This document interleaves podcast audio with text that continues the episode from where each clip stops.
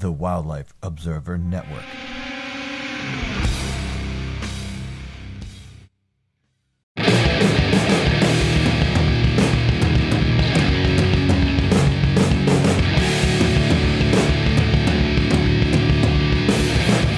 taking out one deer is probably better for the forest than you know however many hours of Oh yeah, yeah. of yeah. pulling invasives you can do in a year. You know. Are listening to Urban Wildlife. Welcome back to another episode of the Urban Wildlife Podcast. This is Billy Brown. And Tony Croasdale. We are. Ooh, before we get started, we should remind you that if you like the podcast, please like us on your listening app of choice and recommend us to your friends. Um, and please, of course, tune in to all the wonderful Wildlife Observer Network podcasts. Anything new coming up in that arena to tell people about? No, not not. not, Um, I'm sure it's, there'll be more of Taiki's you know labor stuff coming out. You know his struggles organizing an Audubon. I'm sure that's going to be more developments with that. You know the president resigned, so we got to kind of do it. You know a uh, debriefing on that. You know. Wow. Yeah, so there is there's that. I'm sure that'll come up and and uh, um, but yeah, like also apologize. I forgot the, re- the our recorder, and then Billy uh, and I couldn't get our old recorder working, so we're using a phone. So apologize for the quality. and uh, and so we're gonna have a. This is gonna be a slightly different kind of episode. Um, last time we were talking, doing the kind of thing we often do, which is we get an expert on something urban wildlife. Uh, in that case, it was a, it was someone who came to us with a great idea to talk about urban adapting juncos, which are a small uh, songbird in in Los Angeles, and that was sort of like uh, you know how we we like to introduce people to urban wildlife phenomena from around the world. Um, but in this case, this is more of I don't call it a philosophical kind of discussion, where I'll do a little intro into my background to make this make sense, maybe. But I, uh, I, I, I, the background is that I have been a vegetarian since I was 18, um, and leaning ever more vegan probably since then. And the reason for this is pretty basic. I, think when I was when I was a teenager, um, I sort of got to thinking about like, well, how much do I really want to kill this thing to eat it? And I just came up with my own form of if you're looking up different philosophies, what's utilitarian philosophical perspective on this, which is I just said, I don't think that the pleasure I get from eating something that was, comes from a dead animal versus eating something that doesn't, um, I don't think that pleasure is enough to counterbalance the the the you know the, from the animal's perspective, it's death, and so I that was sort of my gateway to stop eating things that came from dead animals, and then.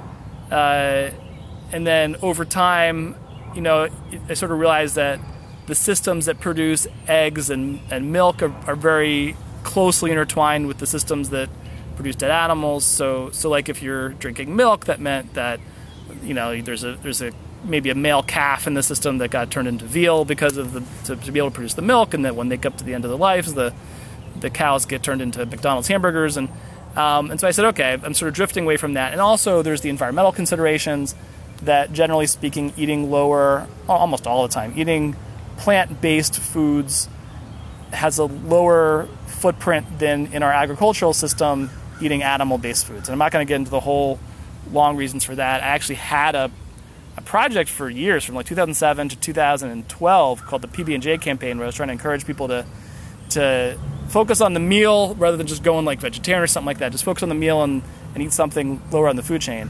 Um, so I come into this discussion that we're about to have with like with most of my life I'm 44 now so most of my life having not eaten dead animals and not and avoided killing them whenever I really can so like I'm someone who keeps I still have one pet snake but my thing if you knew me like growing up I was the kid with the snakes and so that of course involves killing lots of animals to feed to the animals that I kept as pets um, and so I actually have a lot of exp- more experience than most people in killing lots of things with my hands, which is kind of an awful thing to say. But um, these days, you know, I buy my mice frozen, um, and defrost them. But even there, you know, I'm, I'm still involved. I want to be clear. I'm involved with killing things to support a lifestyle choice, essentially. You know, to, to feed a snake.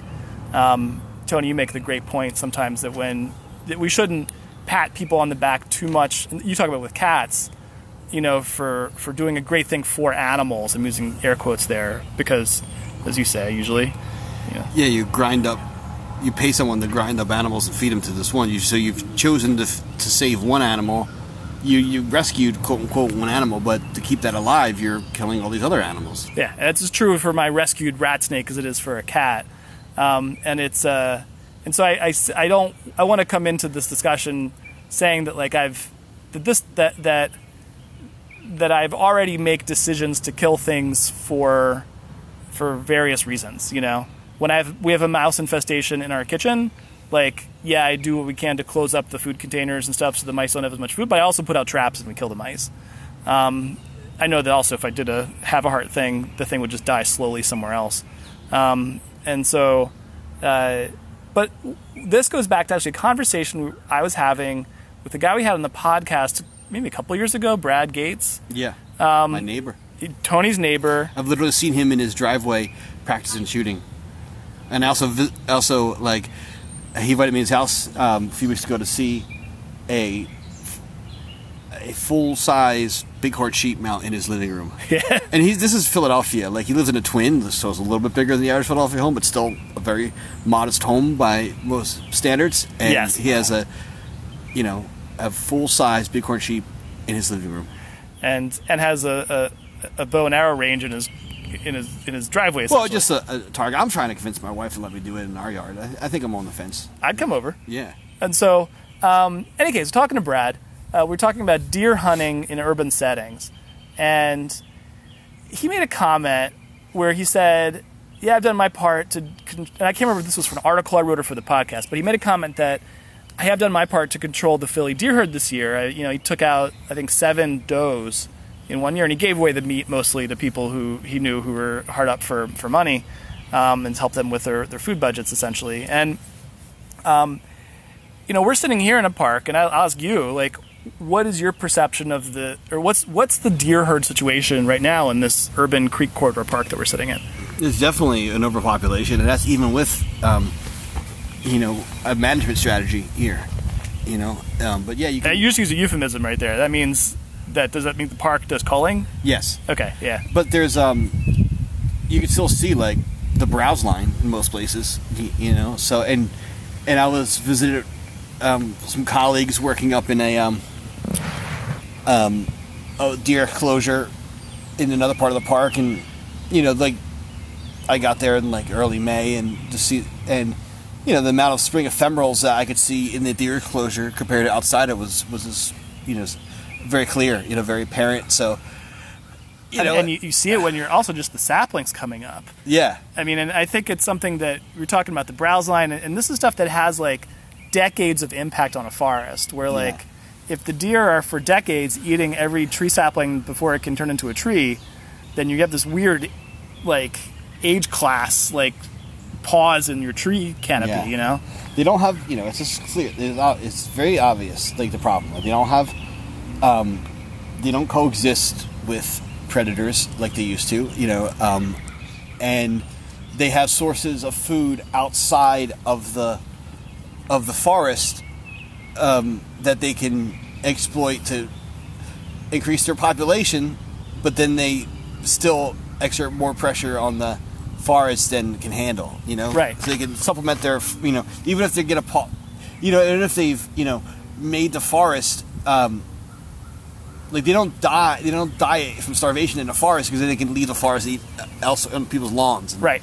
and cemeteries and things like that and you know highway medians Or they can sit here. I'm looking at mowed grass Yeah. between us and the creek, and and there they've got I don't know however many clover. They've got yeah um, all kinds of juicy leafy forbs that white-tailed deer like to munch on.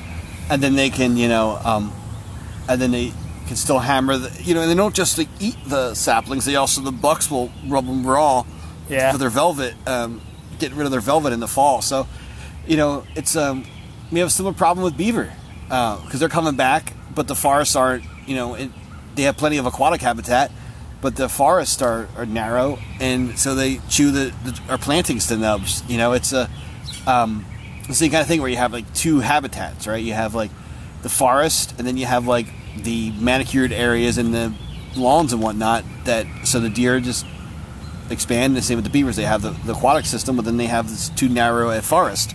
So it's it it is you know it's a, you have to make management decisions um, that involve the lives of animals. In case of the beaver, they were relocated, but the deer, where, where are you going to relocate the, the deer to? You know, like there's just nowhere. Everywhere's already full of deer. yeah, Yeah, no, it, and it, it gets more challenging as you get further out, even further out of the city, um, where you've got like if you're driving around, let's say central New Jersey, um, or you're driving around like the just the, le- the the the the more suburban suburbs of Philadelphia, like you can if you're near a green space, you go out at night, you just see like her, almost herds of deer. Well, they're Yeah. herds of deer, herds of deer like browsing, um, and so the so then I got to thinking like, well, should I start hunting? Um, and then yeah, I don't know. Sorry, this is what's it's promoted and it's prompted like this this multi-month like like combination of of with me like I start obsessing about some topic and I research the hell out of it. Um, so there's that part of it, and then there's sort of the the question of like this is a this is like a, a collision between two like almost two ethical systems. Like it's the and and I, you know the the question of do we d- does my personal decision not to kill things like how would that conflict with my very strong personal chosen path of trying to promote good decisions for for hab- habitats around where I live.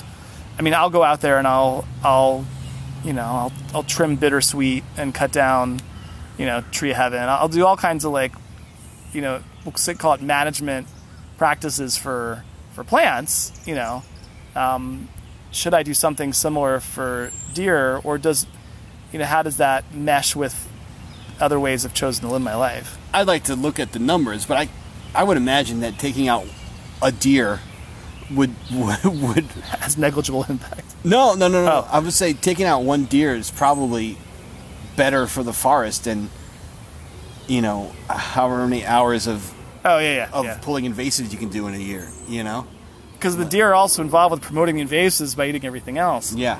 And then like in, in Philadelphia, essentially because there's so many deer, um, it's complicated how the state breaks up its its jurisdictions for overseeing um, wildlife. But basically, like in the Philly area, there's almost no limit to the number of of does that you can kill in a in a season, except for practical limits. Yeah, you have to get um, permits. You have to get a tag. Yeah, you know, you can't just go out Yeah, like with it's, impunity. it's, it's like six fifty a tag. It's not that much money. Yeah. like you can you can if you can pay six bucks six dollars fifty cents over and over again, you can hunt does yeah, and but like keep in mind that like content, there's not as many places to hunt. and that is like Yeah. So in the surrounding counties, um, there's more places to hunt, and then you go further than that. There's an extreme amount of areas to hunt. So like, if you want to get a doe tag, um, generally what you do is you apply for it uh, for a few different counties, and hopefully you get one of them. But it's very easy to get the doe tags for the counties around Philly, and especially in Philly, because there's you're not enough places to hunt, so therefore not enough hunting to actually um, use up the amount of doe tags allotted. You know? yeah, and so it's so yeah, so that's a whole practical challenge.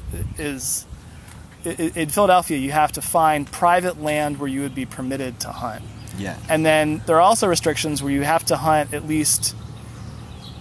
I think I forget with bows, bow and because also you can't use a gun in Philadelphia.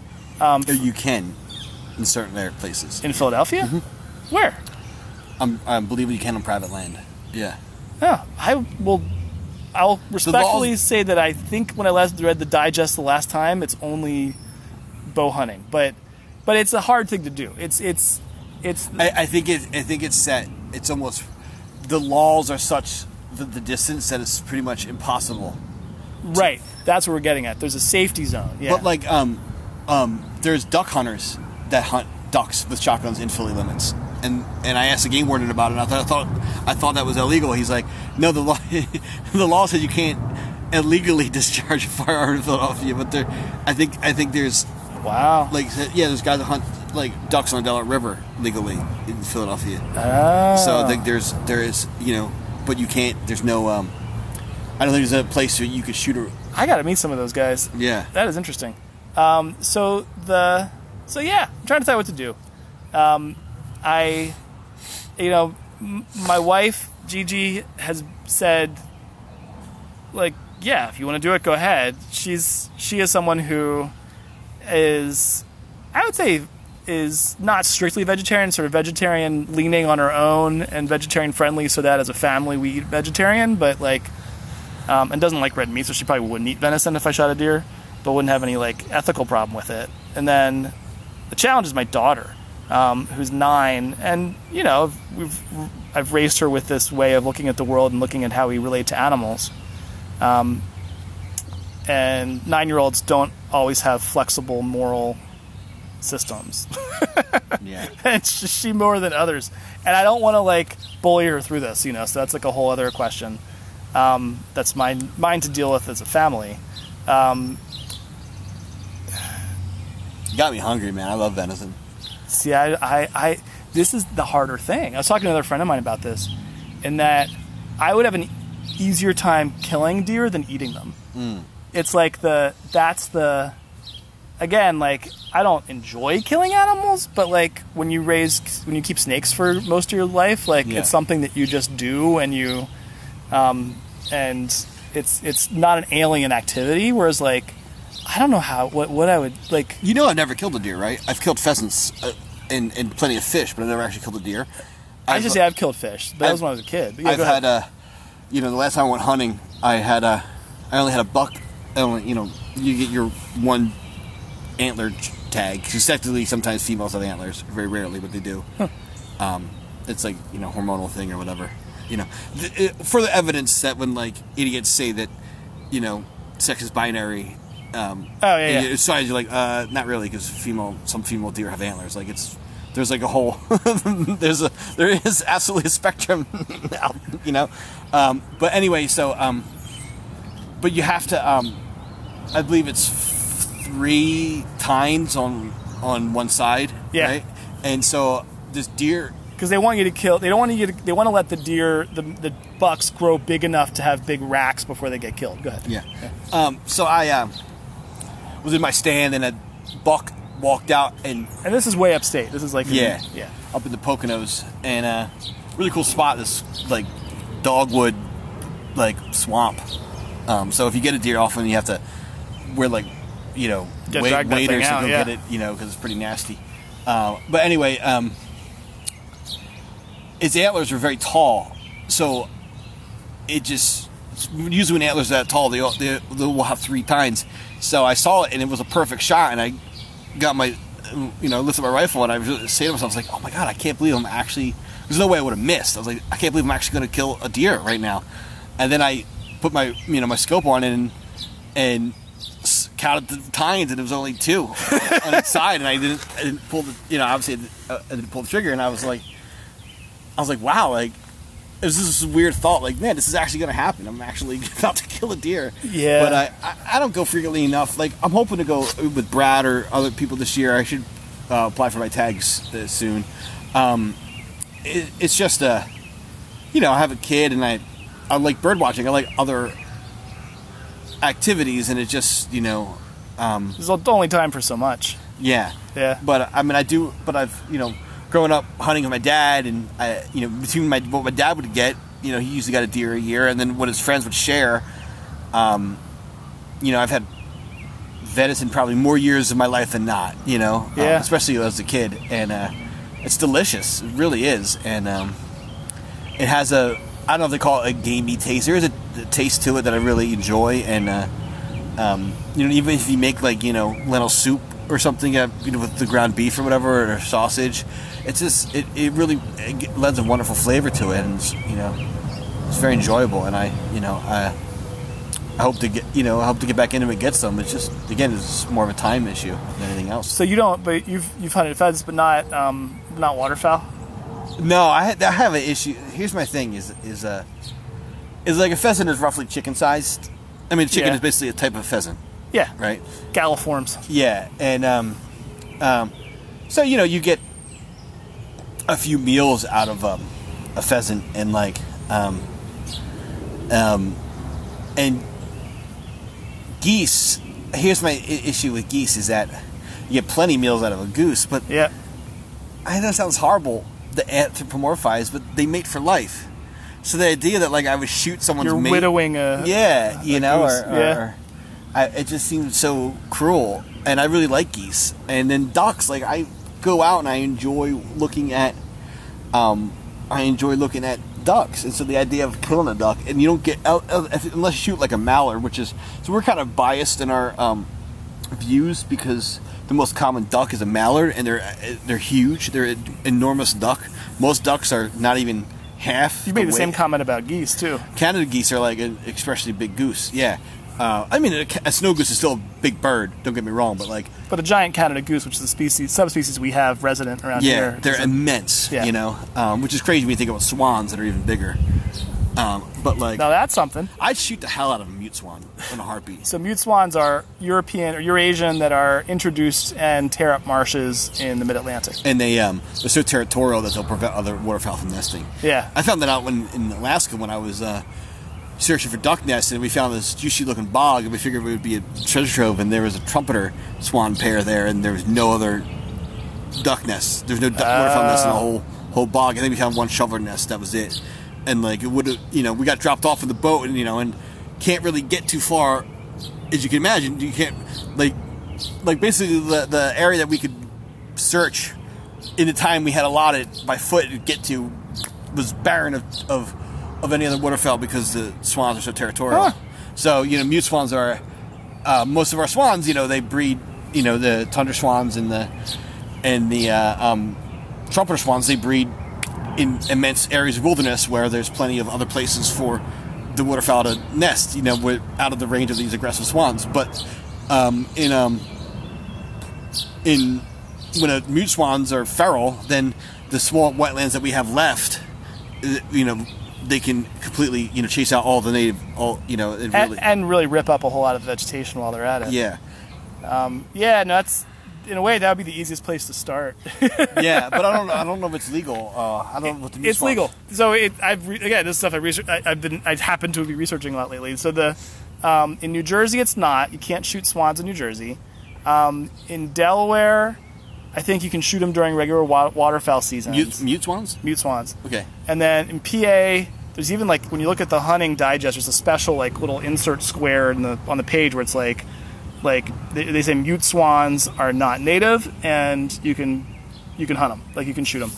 Um, and so I, I have to, I, I'm curious to talk to the game warden we know who we're buddies with to see what whether that means like that's only within waterfowl seasons or like you Yeah. can go out tomorrow during the middle of the summer and shoot some mute swans. But again, access is, is again Yeah. big challenge. It's like I can think of a ton of mute swans that are in city parks where you're not allowed to shoot anything. Well, that's the problem, right? We're like, again, back to the deer. We're like, where you have access to hunt something is often the place where you need it the least, right? Because it's big area enough to hunt, you know. So Yeah, like, yeah. You know, um, so an area, big marsh, you know, where you could have enough safe, safely hunt. Like you, there might not, you know, if there are mute swans there, that might not really be affecting things too much because there's this big enough area. yeah, So, um, but I, back to what I would hunt and whatnot. Um, so ducks, I just find it because you know you tend to just breast them, and anyway, there's not much other meat other than the breast, and you know you might not even get a whole meal, you know, out of yeah. out You shoot a one- teal, it doesn't amount to very much. No, Yeah. and, and most ducks, you know, are that, and, and so it just kind of seems. Uh, but the thing is with ducks is like, because I think because of the uh, mor- mortality on the breeding grounds, there's actually way more males than females. So you can probably shoot as many male ducks as you want, and you're really not going to affect the population. So then, is there? Do you think there's a conservation logic for shooting Canada ge- resident Canada geese? Do they? I mean, I know they're a pain in the ass for people, but are they a pain in the ass in manicured areas? Or are they also? Because I know that when people plant like wetland plantings, you got to really like sh- shield them from geese ripping them out. Like, are they? I would, you know, I would think so because they also. Um, I mean, it's hard to find an area where they're. Think about a Canada goose, right? They're they're feeding in manicured areas, but they're spending the night on water somewhere, right?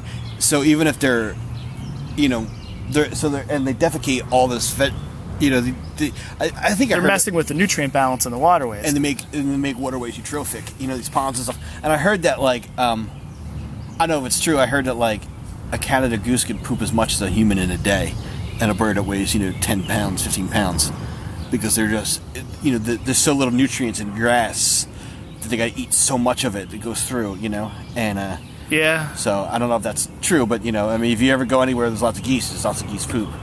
That's for sure. I told you about the time I one of the funniest things I've ever done. I was riding my bike. Saying something. I was riding my bike by the art museum on the Yeah. on the path, and which is known for having just crazy numbers of geese. Yeah. And there was a uh, um, these joggers were like um, these two this couple was like stopped because there was a very aggressive hissing goose. Oh like, yeah. and and I was just riding my bike, and as I like rode around this goose, I just went, "What up, Gias?" and like and like this couple just lost their minds. Like, I don't think I've ever gotten it. like a. I think they're just like so tense, not, not knowing what to do with this goose, and this knucklehead just like bombs past them on a bike and just says, "What up, Gias?" and they just lost it. It was it was so funny. That's up there with you touching the woodchuck. Oh Um, yeah. Which is a story we'll, you have to listen to previous episodes to hear. Yeah. But um, but in any case, uh, yeah. So I, I don't. Well, I just real quick. I just want to finish what I would shoot. Yeah, yeah. And I, and I don't know how, how to get into it, but I would shoot the hell out of a turkey. Really? Um, a They're gobbler- not a. They're not a. Well, you could. Again, you and I are facing this from different directions. Like I would say, like. I, to get over my like the reason that I don't kill things, I sort of need a conservation logic to right. do it. Okay, I don't necessarily. But, right? like, but go but uh, ahead. But I uh, but I certainly feel bad about certain things, and I wouldn't you know like I wouldn't have never. I know that like coyotes can be overpopulated, but I've never shoot a coyote, even though there might be logic for it. There's certain things that like I wouldn't do because of like you know you know. I hate to say it. They're like, awesome animals. Yeah, like if gorillas were No, a were gobbler, over- know. if gorillas were overpopulated, I still wouldn't shoot a gorilla or Yeah. whales because I kind of feel like they're, you know, so it, it is completely, you know, I'm making these weird judgment calls, but like I don't, you know, like I, and also like you know when you shoot a big an animal where there's like a dominant male is, you get the other males get to get laid that year, so like you, know, you, you get to un, you get to You're stop. helping a gobbler out. Yeah, you get to stop some cock blocking. You get a little Jake, you know, gets some that year, you know. but yeah, but yeah, but I totally get the motivation to want to hunt. Um, you know, via like, you know, I don't think I don't know about you, but like I was, you know, when I was, when I spent like almost twenty years being vegetarian or vegan, and I Straight edge or, or Yeah. Damn. I mean, straight edge was because I didn't want to be a junkie. I didn't realize that you could do it in moderation. I, when I got into punk in, in my teens, people only a few years younger than me were were just like um, they look like zombies. So I didn't really see.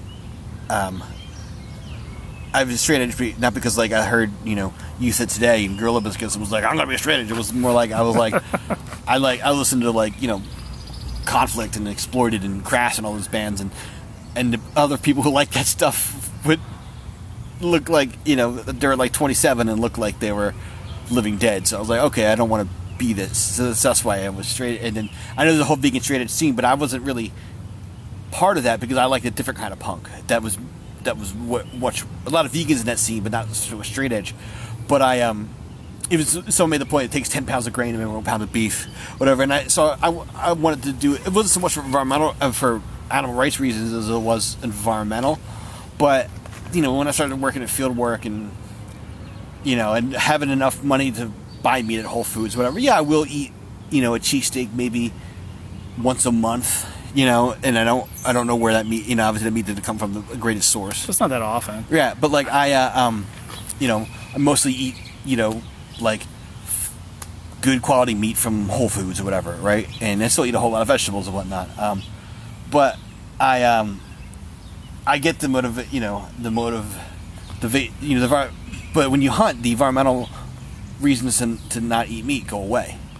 Yeah, and that's a funny thing. It's like a because you're even in a and this is something that I, I tiptoe into cautiously because it's a line that I think unfairly is used to beat up vegetarians, where like the that that no matter how you're farming, you're killing stuff. You're killing animals, is at, at least by accident, And I, would, I mean, my and people will say it's like, oh, see, there's like, there's no point to being vegetarian. And I think no, I think even if you're eating vegetarian, you're you're shrinking your footprint to a point relative to to eating uh, farmed meat that you're still minimizing your impact in terms of dead animals. But like, if what you're doing is if the choice is between like, I don't know, like a hundred pound doe, 120 pound doe that um, that you don't have to farm anything for, 30, you know? 40 f- pounds of meat out of it, you know? Yeah, and then that's then it's that is all farmed land foregone, right? And it's like uh and it's in a way you're supporting the kind of land I'd rather have, which Yeah. is forested land versus or like meadowland or whatever, Yeah. marshland versus like you know where I grew up, which was I grew up in central Ohio, where like you get outside of Columbus and it's like nothing but corn and soy fields. It is Yeah. it is it is green, but in a real sense, it is an incredibly barren landscape.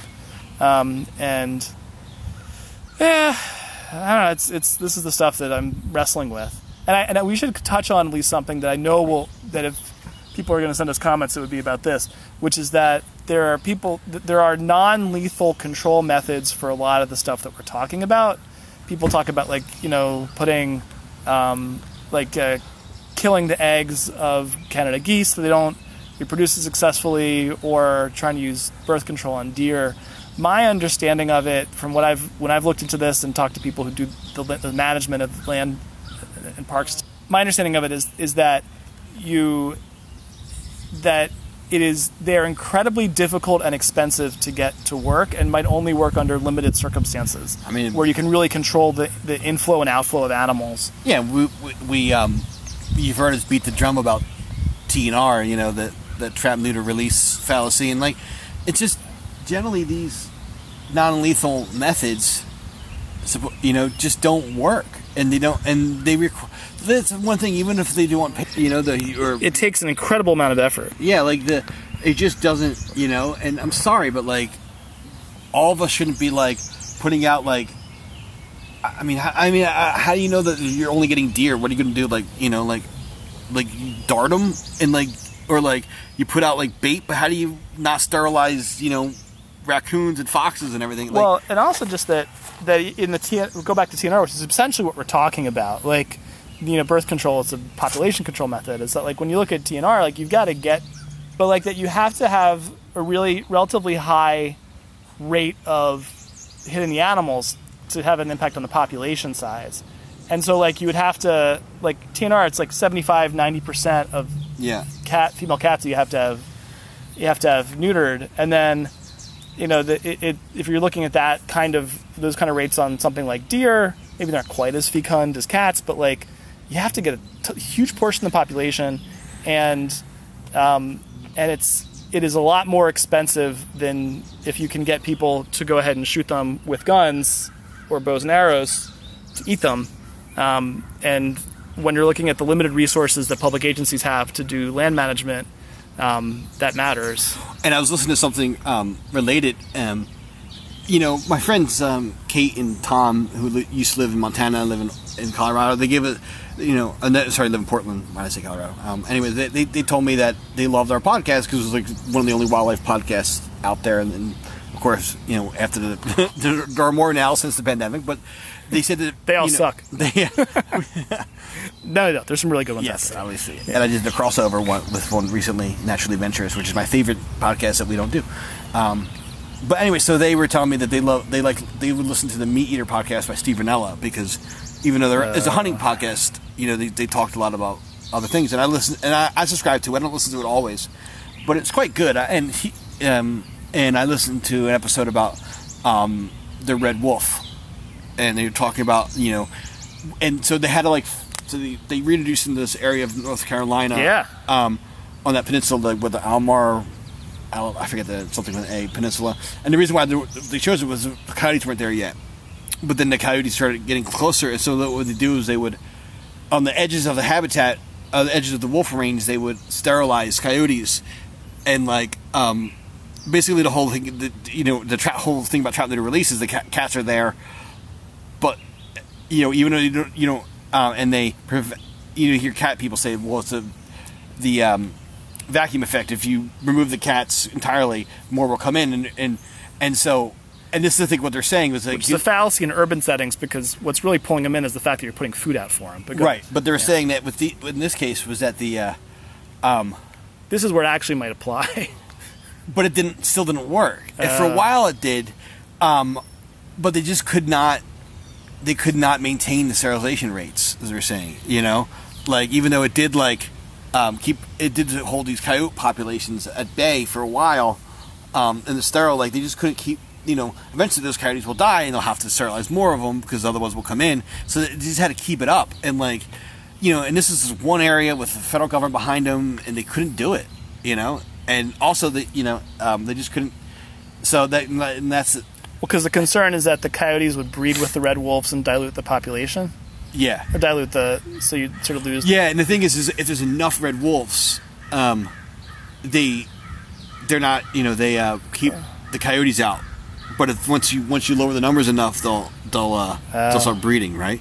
And then the other problem is people started killing them, um, and so they were holding on for a while. They started to flourish, but then the people started killing them. The numbers dropped, and they also couldn't keep the, the coyotes out. You know, Well, it's a sad and they situation. start breeding. You know, Well, but this is the thing. Is like the point is is that star- the sterilization is extremely difficult. It requires an insane amount of manpower to do, and like um, and so it just you know it just really doesn't work.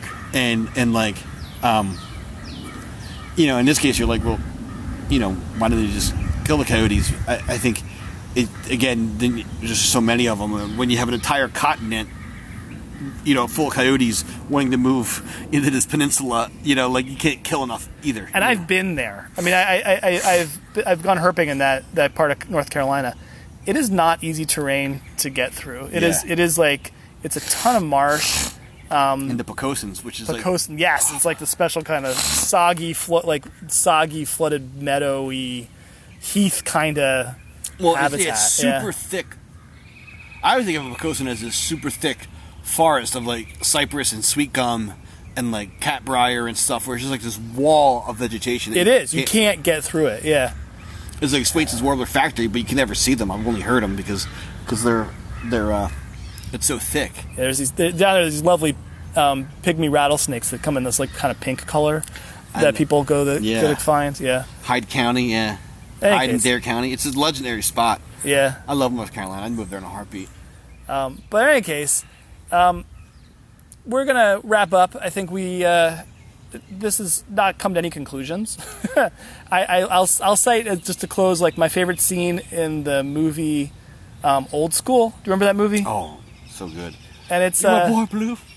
so my favorite scene of the movie is Vince Vaughn. They're having this. It's it's a dumb it's a dumb movie um, with some funny which which can be funny, but it's like the idea is that there's these guys who are kind of like one of them's going back to college and they decide to set up a fraternity even though they're all way older than the college students, and so there's a scene where Vince Vaughn's character is like ends up in like a bedroom at the fraternity with this girl, and like and it's all of a sudden like he just stops and he's like, I can't, I'm married. And like it's like what? And then she looks at him like what? And he's like, I, I can't, I can't. And then, um, and it, for me it was like funny and it, it sort of stands in for all these times in your life when you're like, like you think you might do something that's outside of your your your patterns or like the way you've chosen to live your life. Like, could you actually do it if you got to that point? You know, would I be like Tony in a blind or like up in a tree with like a crossbow in my hand, looking at a doe in some corner of Philadelphia and just not be able to pull the trigger? Yeah. or the same thing with like you know Canada geese landing in some decoys. But um, or do I even get to that point?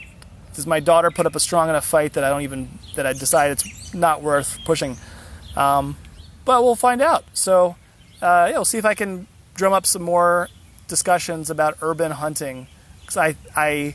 I find it fascinating for so many reasons. It's sort of like about how we interact with wildlife in urban settings. Um, So yeah, I think uh, if you like this episode, please like us on your podcast listening app of choice. Uh, please share it with your friends and tell everybody about it. You can find us on email at urbanwildlifecast at gmail.com. Um, if you have ideas for other episodes, please let us know. We'd love to, to get ideas sourced that way and hear from you about either research you're doing or wildlife topics that you know a lot about wherever you live uh, in urban settings.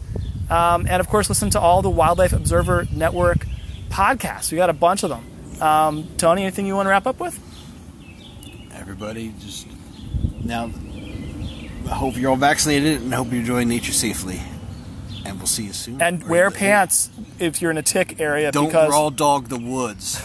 it's going to be Tony's new song. Stay tuned. All right, take care.